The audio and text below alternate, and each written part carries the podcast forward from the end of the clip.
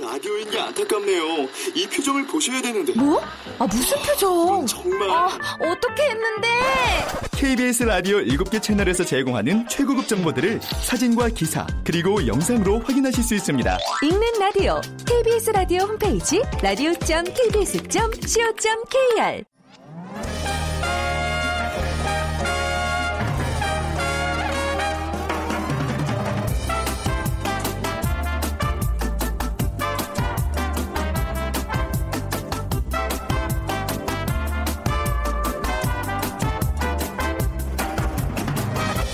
안녕하세요. 빅데이터로 보는 세상 아나운서 최현정입니다.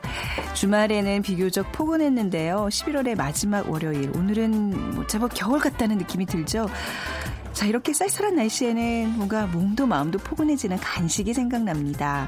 뭐 찐빵이라든지 김이 모락모락 나는 어묵, 고소한 군밤, 달콤한 군고구마. 아, 딱 지금 배고플 시간인데 다 먹고 싶네요. 자, 그런데 이런 막강한 전통의 간식 세계에 도전장을 낸 인기 급상승 간식 품목이 있습니다. 갖가지 동물 모양, 과일 모양의 젤리가 바로 그 주인공인데요. 최근 아이들뿐만 아니라 성인들에게도 인기라고 합니다.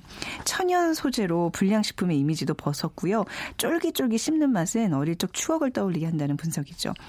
불황의 자극적인 매운맛은 스트레스를 풀어주고 이 젤리 형태의 쫄깃한 간식은 치열한 경쟁이 없었던 어린 시절 로 돌아가게 해줘서 마음을 편안하게 해준다는 건데요. 자, 이 최근 간식 시장에 불고 있는 변화의 바람.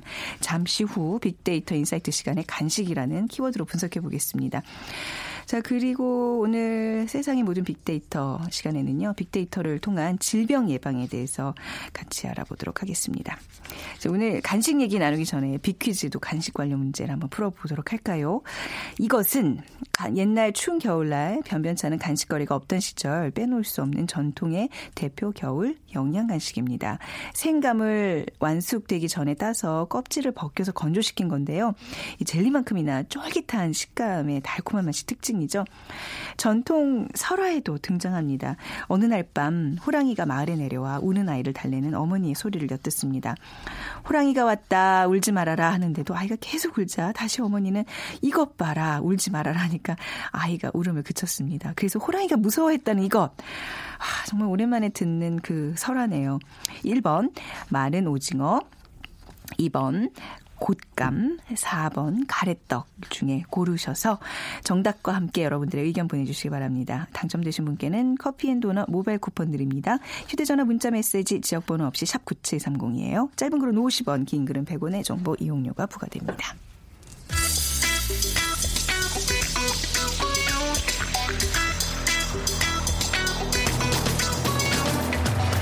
오늘 여러분이 궁금한 모든 이슈를 알아보는 세상의 모든 빅데이터. 다음 소프트 최재원 이사가 분석해드립니다. 네, 세상의 모든 빅데이터 다음 소프트 최재원 이사와 함께합니다. 어서 오세요. 네, 안녕하세요. 네.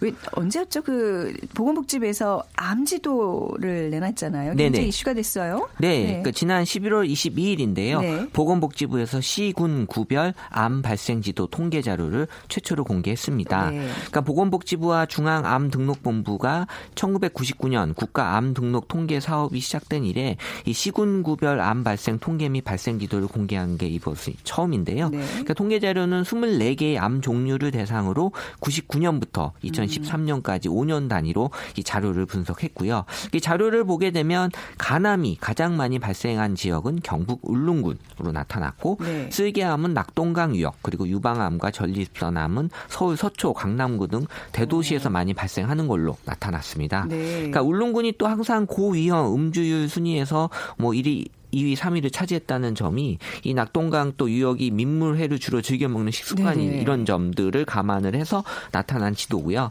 그러니까 뭐 대도시인 경우에는 사회 경제적 여건상 검진을 많이 받는다는 점, 또 음. 특정 지역에서 암 발생률이 높은지 과학적으로 또 이번에 확인이 됐고요.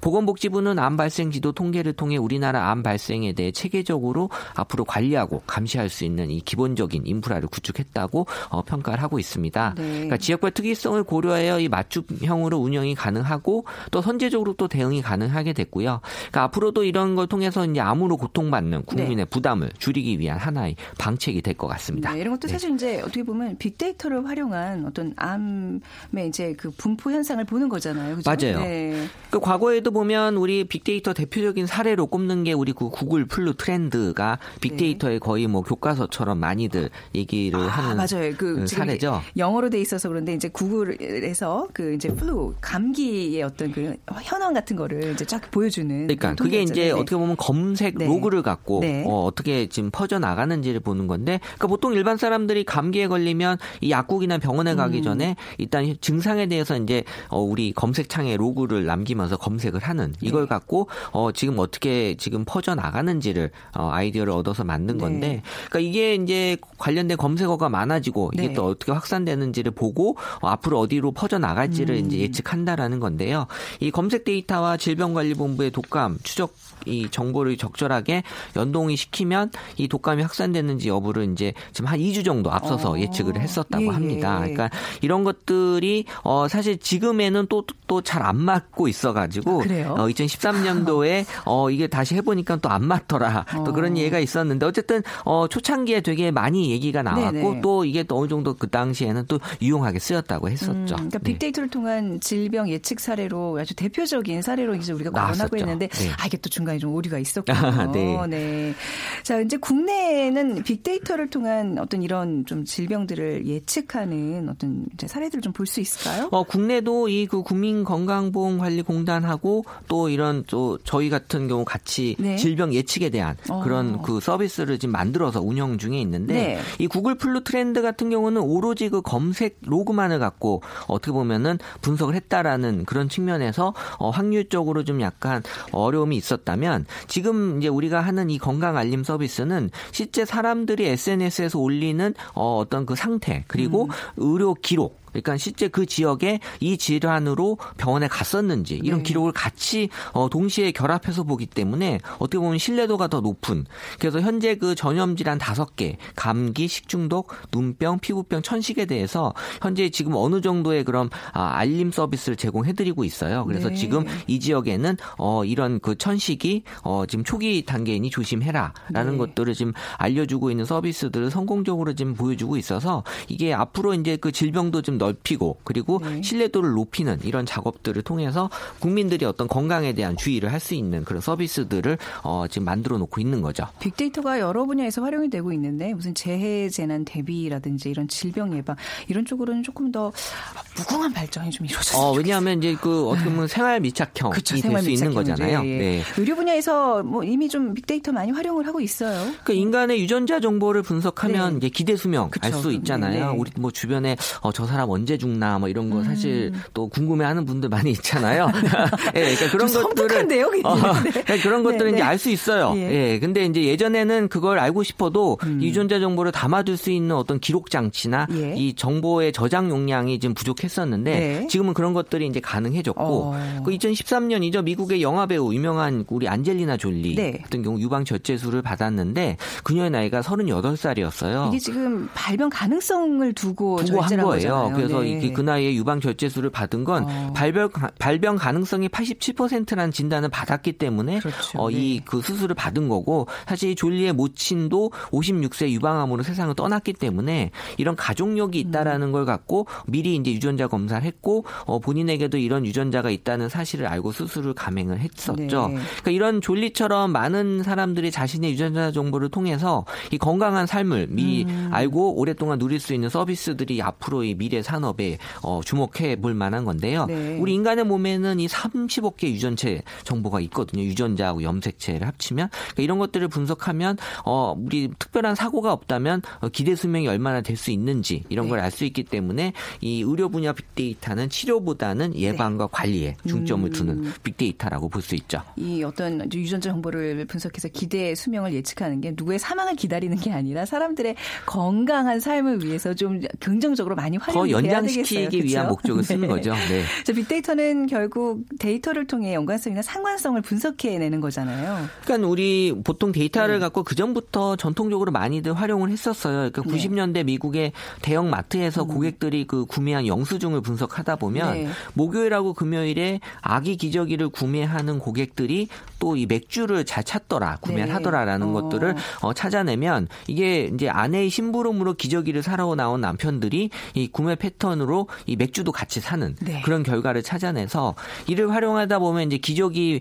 바로 옆에 진열대에 맥주를 같이 진열하면 네. 사람들이 구매 확률이 더 높아지고 어. 실제 그렇게 해서 매출도 늘어났고 네. 또 심지어는 그 맥주하고 기저귀를 아예 테이프로 묶어서 하는 그러니까 정말 아무 연관이 없는 두 가지 물품인데 그러니까 말 그대로 빅데이터는 이제 연관성을 네. 이제 분석하는 건데 그렇죠. 인과관계가 아니라 그렇죠. 상관성을 보는 툴입니다. 맞아요. 예, 어, 네, 그렇죠. 정말 잘하시는데 네. 이제 코릴레 이션이라고 하는데 네. 사실 따지고 보면 이제 인과성을 알아낼 수는 있어요. 그러니까, 그러니까 뭐 이유가 있는 거잖아요. 이거는 상관성이 이제 그 데이터들이 축적이 되면 인과관계를 인과성. 밝혀낼 수 있는 근데 거죠. 이제 인과성을 몰라도 상관성만 있으면 그렇게 네. 한다는 거죠. 어. 굳이 뭐 상관성을 따지지 않고도 네. 이게 관련이 있다 그러면 이제 그렇게 분석을 하는 거고 또 그 이후에도 여러 가지 마트에서 많이 활용이 돼서 우리 뭐 사실 책에도 나온 얘기지만 어, 고등학생 여학생한테 자꾸 임신 용품들을 마트에서 어. 보내길래 예. 이 아버지가 왜 이러냐 이러지 말아라고 했더니 실제 그 고등학생 여학생이 임신한 거였어요. 아. 왜냐하면 이제 이 학생이 구매하는 그 품목을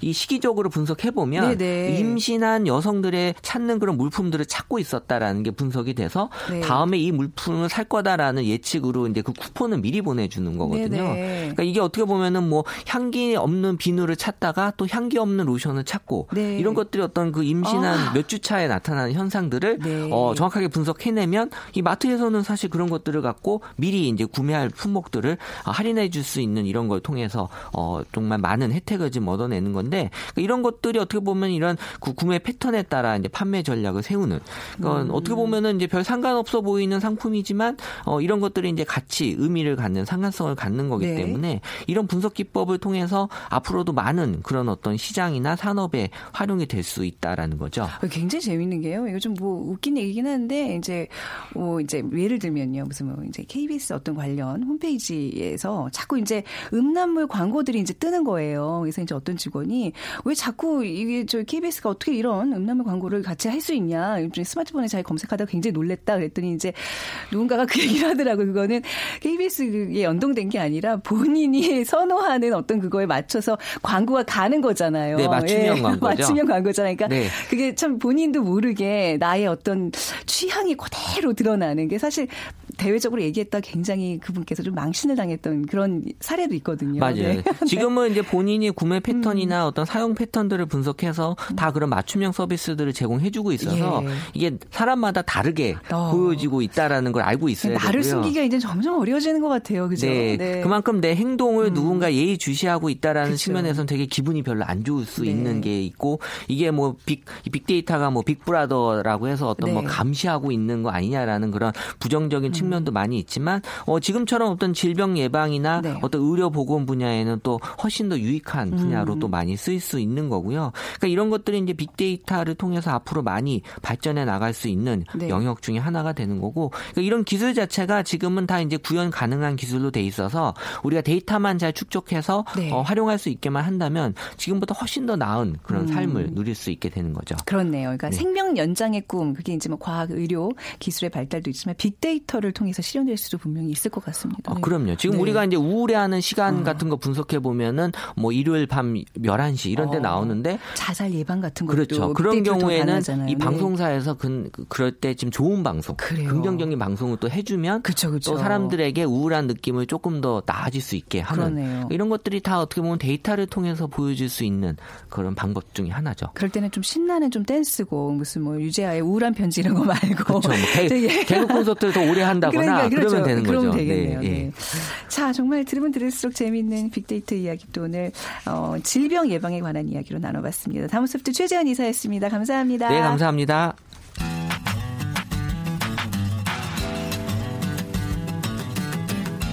마음을 읽으면 트렌드가 보인다. 빅데이터 insight. 타파크로스 김용학 대표가 분석해드립니다. 네, 타파크로스의 김용학 대표 나오셨습니다. 안녕하세요. 안녕하세요. 네, 오늘 빅퀴즈 좀 부탁드릴까요? 네. 네. 이것은 예 추운 날 네. 간식거리가 변변치 않았던 시절에 빼놓을 수 없었던 우리나라 전통의 음. 대표적인 겨울 영양 간식인데요.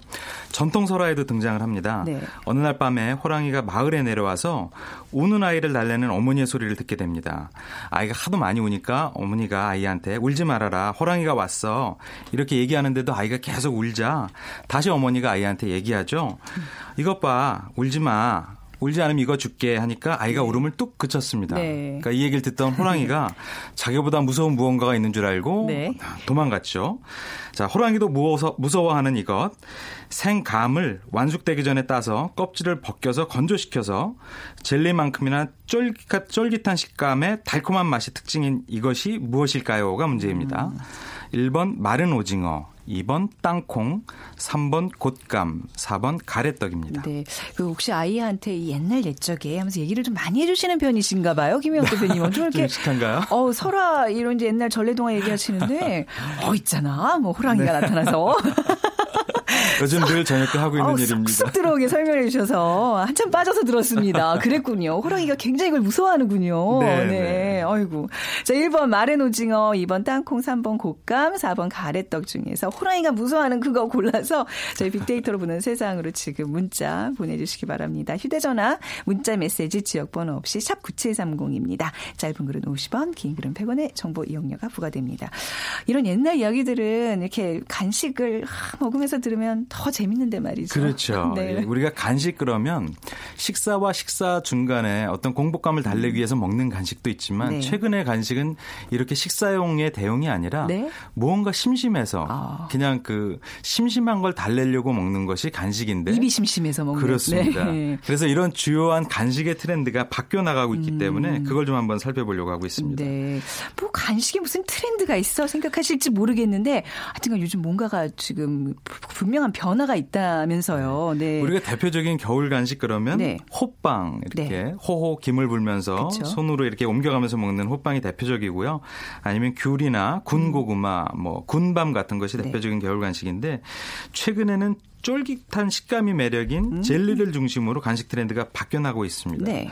젤리 그러면 좀 연세가 드신 분들은 불량식품에 가까운 고정관념을 갖고 그렇죠. 계실 텐데 막 식용 색소 많이 들어간 그렇죠. 뭐 먹고 나면 입술 빨개지고 뭐 그렇죠 혀 초록색으로 변해 있고 뭐 그런 거 아니에요? 네. 네. 출처가 불분명한 불분명. 이런 느낌이었는데 최근에는 네. 그렇지 않은 거죠. 어. 그러다 보니까 대표적인 간식으로 젤리가 급부상을 하고 있는데요. 네. 실제로 빅데이터를 살펴보니까 최근 2년간에 SNS상에서 젤리의 언급량이 무려 134% 증가하고 있었습니다. 네. 그러니까 특정한 어, 식품의 언급량이 이렇게 증가한다는 건 굉장히 특별한 일인데요. 이 언급량의 추세를 보면 지난 2015년 1년 동안에는 그러니까 평균적인 변화였는데 2016년에는 무려 150% 가까이 증가하고 있는 거죠. 예, 예. 그런데 이게 2개월에 한 번씩 예. 언급량이 굉장히 상승을 하고 있는 특징이 있습니다. 네. 그 내용을 살펴보니까 이 젤리 상품이 출시된 이 월에 네. 해당 월에 그거에 대한 관심도가 굉장히 높게 나타나고 있는 거죠. 음, 뭐 굉장히 재밌는 사실이네요. 젤리의 인기가 급상승하고 있다. 그러니까 네. 뭔가 우리가 진짜 말씀하신 것처럼 젤리하면 그냥 왜 군것질 중에서도 아주 하찮은 또 선호하지 않는 어른들이 아이들에게 권하지 않는 그런 네. 제품이었는데 좀 특별히 인기가 있는 젤리 상품이 있을까요? 있습니다. 그래서 음. 어, 두 달에 한 번씩은 여러 제과 업체에서 네. 혹은 유통업체에서 새로운 젤리 상품을 내놓고 오. 그것에 대한 소비자 반응이 굉장히 좋다는 것인데요. 네. 실제로 빅데이터를 살펴보니까 어, 심심한 다 네. 어, 소소하다, 음. 주전부리다 등의 키워드가 가장 높게 나와보고 있습니다. 그러니까 심심할 때 뭔가 즐길 거리, 네. 소소한 매력이 있다, 주전부리용으로 찾는다 이런 것들이 있는 것인데요. 네. 젤리 중에서는 가장 언급량이 많이 나온 것이 곰 모양을 갖고 있는 어떤 유명한 젤리가 곰이요? 있습니다. 네. 그거 이제 뭐 다리부터 먹을 것인지 네, 네. 머리부터 먹을 것인지 한참 고민하면서 먹는. 알고 계시군요. 또 하나는 최근에 편의점에서 예전서부터 굉장히 인기가 있었던 스텔셀레 예. 제품을 젤리 형태로 재, 재생산한 어, 상품이 굉장히 예. 크게 이제 언급이 되고 있었는데요. 네. 그러니까 과거 소비자들의 어떤 복고 취향이라든지 과거의 음. 향수 같은 것들을 불러일으키는 네. 그래서 그 상품을 젤리로 재편성한 것이죠. 음. 또 우리가 가성비 중에서 최고로 어, 뽑고 있는 네. 상품 중에 하나가 수입 과자였거든요. 예전에도 음. 한번 소개시켜드린 적이 있었는데 네. 이 수입 과자의 열풍이 트렌디에 민감한 젊은 소비 세대를 대상으로 크게 확산이 되고 인기를 끌고 있는 거예요. 네. 근데 말씀하신 것처럼 이런 젤리들이 천연 과즙을 추출해서 만들거나 방부제가 들어가 있지 않거나 무글루텐 제품이라는 점에서 예쁘고 예쁜 비주얼의 건강한 식품이다라는 형태로 소비자들이 인식하고 있는 것이죠. 와, 그러다 네. 보니까 불량식품의 이미지는 탈색되고 네. 간편하고 작지만 음. 언제든지 즐길 수 있는 대표적인 상품으로 젤리가 선택되고 있는 것이죠. 네. 그래서 실제로 업계에서 발표한 그 분석자를 살펴보니까 지난 5년간 국내의 젤리 시장이 연평균 38%씩 정, 어, 성장을 했다고 해요. 네. 그리고 한 제과업체에서 나온 상품은 판매액이 무려 연간 천억 원 이상을 넘겼다고도 합니다. 음. 어마어마한 판매액이 아닐 수 없습니다. 예전에 이런 젤리들 하면요. 그 문방구에서 네. 뭐 이제 용품 사러 갔다가 엄마 몰래 이제 남은 돈으로 샀던 그런 건데 젤리 제품을 구매하는 장소에도 좀 변화가 있나요? 실제로 그랬습니다. 네. 그래서 저희가 온라인과 오프라인을 구분해 봤는데요. 오프라인 즉 음. 소비자가 매장을 방문해서 사게 되는 곳에서 가장 인기를 끌고 있는 것은 편의점이었습니다. 어, 편의점이 네. 압도적으로 높게 나타나 나타나고 있고요. 내용을 살펴보니까 이 젤리 상품을 편의점에서 단순 구매만 하는 형태가 일어나는 것이 아니라 음. 이 편의점에서 어, 해당 유통업체, 그러니까 생산업체하고 협업을 해서 네. 해당 편의점에서만 이 상품을 구매할 수가 아, 있는 그런 겁니다. 것들이 있더라고요. 예. 네. 그러니까 소비자 입장에서는 이 해당 젤리를 찾기 위해서 해당 편의점을 꼭 방문을 해야만 되는 거죠. 음. 그러니까 과정이 수고롭지만 네. 그 수고로움의 대가가 굉장히 달콤한 것이죠. 그 뭔가 이렇게 limited 한정판이라는 느낌을 주는 네, 그 말씀을 드리고 싶었던 건데요. 네. 최근에 인기를 끌고 있는 네. 한정판 네. limited edition이 이 젤리를 통해서도 나타나고 아. 있었던 것이죠. 그래서 어, 성취에 득템했다라는 성취감이 네. 굉장히 높게 만족도로 나타나고 있고요. 또 드럭스토어라든지 대형마트 같은 경우에는 이 젤리 상품에 어, one plus one이라든지 가격 할인 이벤트 같은 것들을 굉장히 많이 하고 있었습니다. 음. 그러니까 소비자들이 드럭스토어나 대형마트에 가서 음, 그러니까 추가적으로 상품을 구매할 수 있는 형태의 네. 어, 캠페인을 이용하면서 젤리를 획득하는 것이죠. 음. 그리고 SNS를 통해서 해당 상품에 대한 식감이나 향기, 뭐 패키징이라든지 이런 다른 상품에 비해 대해서 만족도를 가져갈 수 있는 차별화된 요소들을 가지고 공유를 하고 있었고요. 네. 그런 것들에 대해서 굉장히 호응을 해주고 있었습니다. 네. 저희가 왜 한 2년 전쯤에 달콤하면서도 짭조름한 네네. 과자가 굉장히 선풍적인 인기를 끌었는데 네, 단짠 맛이라고. 단짠 맛이죠. 예. 그것이 맛으로서의 트렌드가 있, 기도 했지만 네. 가장 큰 것은 품귀 현상이었거든요. 그렇죠. 그래서 대형 할인마트에서도 줄 서서 먹고 맞습니다. 1인당 두 팩밖에 못 사게 하고. 네, 1인당 두 봉인데 심지어 네. 그큰 대형마트에 네. 하루에 두 박스만 준비되어 아, 있다고 하죠. 왜 그랬을까? 그게 그 나름, 나름 마케팅이었던 거죠. 지금은 이제 네, 그렇죠. 그 특정 제품 이렇게 그야말로 널려 있거든요. 맞습니다. 그래서 네. 최근에 소비자들은 자신이 원하는 아. 것들을 얻기 위해서 어, 요구되는 음. 적당한 음. 불편함 같은 것들은 네. 기꺼이 예, 찾아간다는 것이죠. 그래서 어, 약간의 수고로 득템했을 때의 기쁨을 추가로 얻는 것들의 소비 형태에 굉장히 소비자들이 만족해 한다는 것입니다. 네. 근데 그 지금 젤리의 인기는 사실 그런 어떤 그 제한을 두는 어떤 마케팅 차원이 아니라 그냥 요즘 지금 생각해 보니까요. 요즘은 고구마도 이렇게 뭐 구워서 먹든지 삶아 먹든지가 아니라 왜 쫀득쫀득하게 말려서 약간 젤리 식감을 주는 그런 맞습니다. 고구마가 유행이고요. 네. 망고 같은 것도 이렇게 말린 거. 과일들도 웬만해서 말려서 젤리 형태를 만들거나 또 생각해 보니까 왜 그거 있잖아요. 왜 숙취 해소 약 같은 네, 것도 맞습니다. 젤리 형태로 나와요. 맞습니다. 그리고 아이들 비타민 뭐 이런 것도 젤리 형태. 그리고 음료수 안에도 젤리들이 둥둥 떠다니고 이런 것들이 유행. 뭔가 이 젤리에 대한 사람들의 어, 욕구가 분명히 있다는 생각이 지금 번뜩 이렇게 드네요. 네, 네. 그래서 젤리가 갖고 있는 이미지를 저희가 조사를 예, 예. 해보니까 상큼하고 톡톡 튀는 매력이 있다. 음. 깜찍해 보인다. 네. 할리우드 스타일이다. 그게 무슨 할리우드 네, 스타일이에요? 트렌디하다. 뭐 이런 이미지들이, 아, 이미지들이 어. 있는데 실제로 왜 그러냐 하면 네. 어, 유명 셀럽이나 인기인들이 지금 음. 말씀드리는 이런 젤리 제품을 가지고 여러 가지 SNS에 사진들을 올립니다. 네. 심지어 해당 제품들을 해외 팝스타나 해외 유명인들이 즐겨 먹는다는 네. 보도들도 굉장히 많이 나오고요. 음. 어, 우리나라 전통적인 간식이 아니라 젤리 같은 경우는 해외에서 들어온 것이잖아요. 네. 그런데 많은 소비자가 해외 여행을 다니면서 현지에서 만들어진 만들어진 젤리 상품들을 이미 많이 경험을 하고 있습니다. 아, 그리고 국내 다양한 유통 채널을 통해서 그런 것들을 손쉽게 접할 수가 있게 되죠. 네. 그러니까 상품의 구매 선택의 폭이 예전에 비해서는 굉장히 많아졌기 때문에 네, 네. 어, 좋아지는 것이고요. 네네. 네. 또 하나는 우리나라 국민들이 최근에 가장 좋아하는 육아 프로그램이 있습니다. 네. 뭐 슈퍼맨이 돌아왔다. 같은 것들이 있죠. 여기 보면 그 어린 아이들이 젤리들을 굉장히 맛있게 먹는 현상들을 많이 봐요. 이렇게 왜 그 뱀 모양 이런 것들.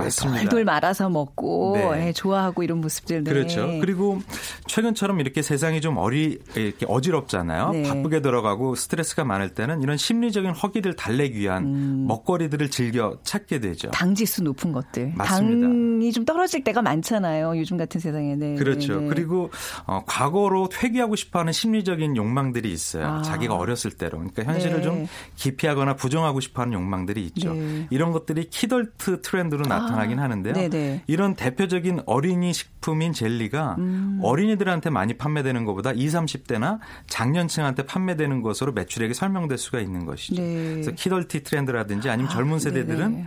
유명인들하고 같은 형태의 음. 만족감을 느끼고 싶어서 어, 젤리 같은 것들을 많이 소비하는 것이죠. 그렇군요. 그러니까 진짜 아무 계산 없이 해맑게 지냈던 그 유년 시절에 내가 가장 생각나는 그 맛 젤리가 좀 떠오를 수 있겠네요. 네. 그래서 예. 저희 때는 불량식품이긴 하지만 쫀득이나 예, 예. 이런 것들을 많이 먹었는데요. 아, 쫀득이 그거 살짝 구워 먹으면 더 쫄깃쫄깃하고 맛있는데 말이죠. 네. 그왜 요즘 이렇게 뭐 대형 쇼핑몰 가 보면 젤리를 이렇게 봉지에 담아서 그램으로 파는 그런 네, 네 형태들 이 굉장히 유행이잖아요. 네.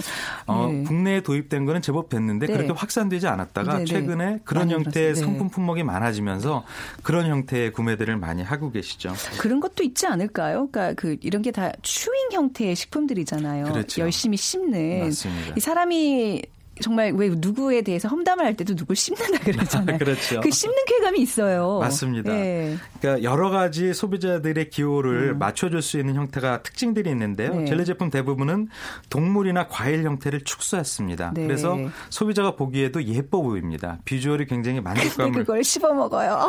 그런데 이 씹는 재미가 네, 이 네. 먹는 재미가 굉장히 재밌는데요. 아. 말랑말랑이나 쫄깃쫄깃하다는 식감을 표현하고 있는 소비자들이 빅데이터로 예. 굉장히 많이 드, 드러나고 있고요. 네. 어, 실제로 취식을 하고 난 다음에 만족들을 보면 편안하다, 기분 음. 좋다, 뭐 이런 느낌들이 많이 나와서 시각이나 촉감이나 식감처럼 오감을 다 만족해주는 대표적인 상품으로 젤리가 선택되고 있는 것이죠. 네.